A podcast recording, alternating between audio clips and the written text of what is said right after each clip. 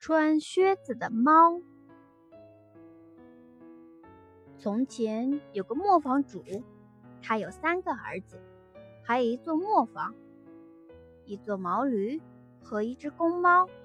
磨坊主死后，3个儿子分遗产，大儿子分到了磨坊，二儿子分到了毛驴，三儿子只分到了那只公猫。三儿子很不高兴，嘀咕道：“大哥有磨坊可以磨面，二哥的毛驴可以驮东西，只有我分到的公猫一点也不能干活。我除了用它的皮毛做副手套外，还能用它来做什么呢？”哪知这只猫听懂了他的话，突然开口说起话来：“你不用将我杀了，用我的皮毛做手套，只要你为我做一双靴子，让我穿了出去，我就能给你带来好处。”但儿子没想到猫能说话，很吃惊，心想这不是一只平常的猫。这时正好有个鞋匠从门前走过，3儿子就将他喊了进来，为猫做了一双漂亮的靴子。猫穿上了靴子，找来一只口袋，在袋里装了点粮食，又在袋口穿上可以抽紧的绳子，他把口袋背在身上，像人一样直立起身子，大步地向前走了出去。穿靴子的猫来到了一个森林边，停了下来。原来这个国家的国王特别爱吃鹌鹑，可猎人们总也捕不到，因为鹌鹑胆子特别小。猎人还没走到他面前，他们早就逃走了。穿靴子的猫知道这个情况，所以他打算到森林里来捕鹌鹑。他走进林子，放下口袋里的粮食，把袋口撑开，自己拉着绳子躲在灌木丛后面。不一会儿，一只鹌鹑飞来了。他在袋口探头探脑地观察了一会儿，就小心翼翼地走进去，吃起粮食来。很快又飞来了许多的鹌鹑，只见那只鹌鹑在袋子里吃得正欢，也以为没什么危险，就一只跟着一只的钻进了袋子，大吃起来。穿靴子的猫看见已经进了不少的鹌鹑了，就抽紧绳子，那些鹌鹑一个也没逃掉。穿靴子的猫背了一袋鹌鹑，径直向王宫里走去。他来到国王面前，鞠了一个躬，说：“我的主人伯爵大人向国王请安，他捕了许多的鹌鹑，派我送过来给您。”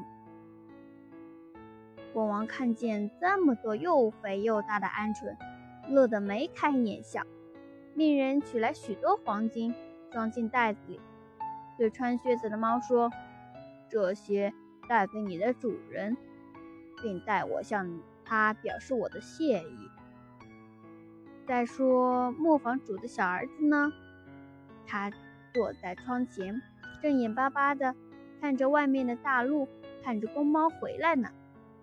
他为了给公猫做双靴子，他用掉了他最后的一点钱，还不知道猫穿了靴子出去能为他带来什么呢。这时公猫走了进来，累得气喘吁吁的。他放下袋子，打开袋口，取出金子，说：“这些是你的靴子换来的，怎么样，我没骗你吧？而且国王还向你表达感谢呢。”小儿子看着金子，目瞪口呆，不明白是怎么一回事。公猫就将事情的经过一五一十的都告诉了他。他说：“你光有这等钱是不够的，因为我已经告诉国王你是位伯爵。明天我再穿着靴子到国王那儿去一趟，为你弄点更多的金子来。”第二天，穿靴子的猫又抓了许多的鹌鹑送到王宫里，国王又赏了伯爵许多金子。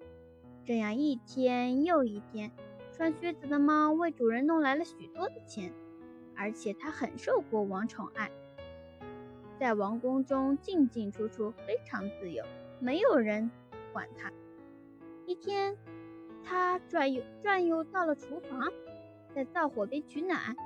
这时，马车忽进来了，嘴里还不高兴地咕哝道：“我希望国王和公主都上讲价才好。我想到酒馆里喝喝酒，玩玩牌，他们却要坐着马车在湖边兜风。”公猫听了这些话，立即溜回家去，对主人说：“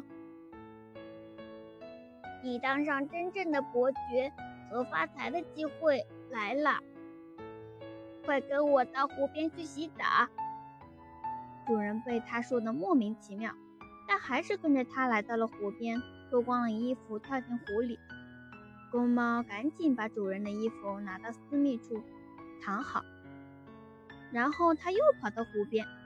这时国王的马车到了，公猫立即跑到国王面前哭诉道：“我的主人在湖里洗澡，忽然来了一个强盗，把他放在岸边的衣服抢走了。这会儿他泡在水里，没法上岸呢。时间长了，他会受凉的，他会生病的。”国王信以为真，立即派了一个侍从赶回宫中，取了一套自己的衣服给伯爵穿。磨坊主的小儿子穿上了这套华丽的衣服，立即显得既英俊又高贵。国王因为伯爵多次送来了鹌鹑，对他有了好感，就邀请他坐上自己的马车一起兜风。公主也很欢迎他，因为他已经有点喜欢这个伯爵了。公猫抢在马车之前往前跑，他来到一大片草地之前面，见有100多个人在割草，就问：“这个草地是谁的呀？”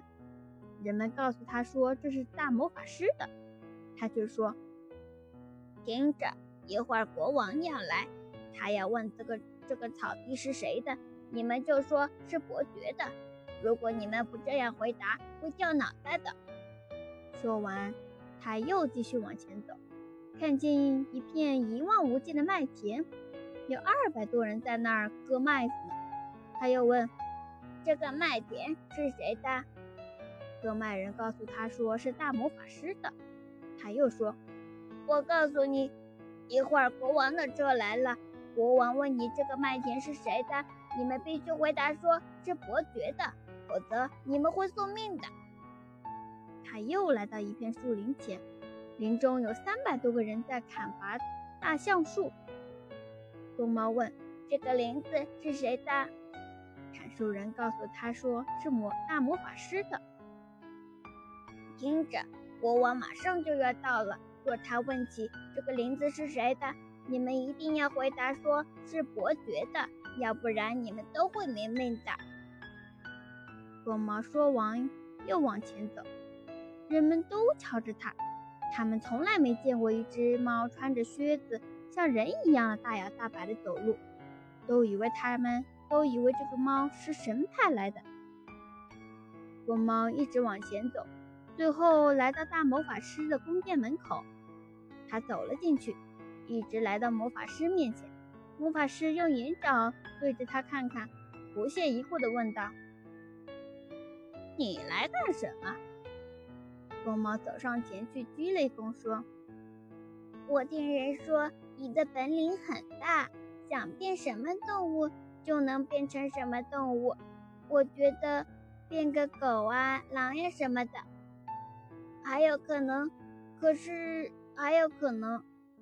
可是变个大象恐怕就办不到了吧，所以特地来看看。”魔法师傲慢地说：“那我就让你开开眼界吧。”话音刚落，一头大象已经站在公猫的面前。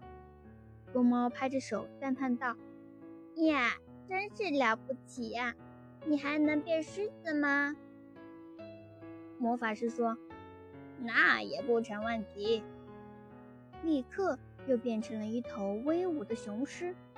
公猫装得很害怕的样子，叫道：“不可思议，不可思议，我从来没见过这么奇妙的事情。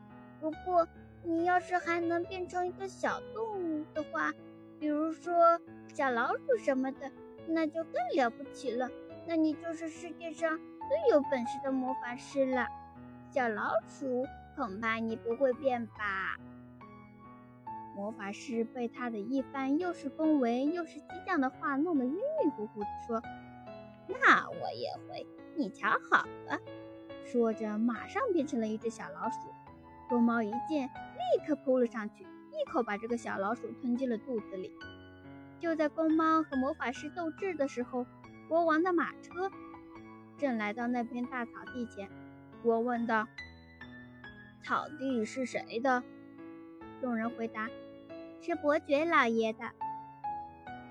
国王对小伙子说：您有这一片多么美丽的领地呀，伯爵先生。他们又来到了麦田边。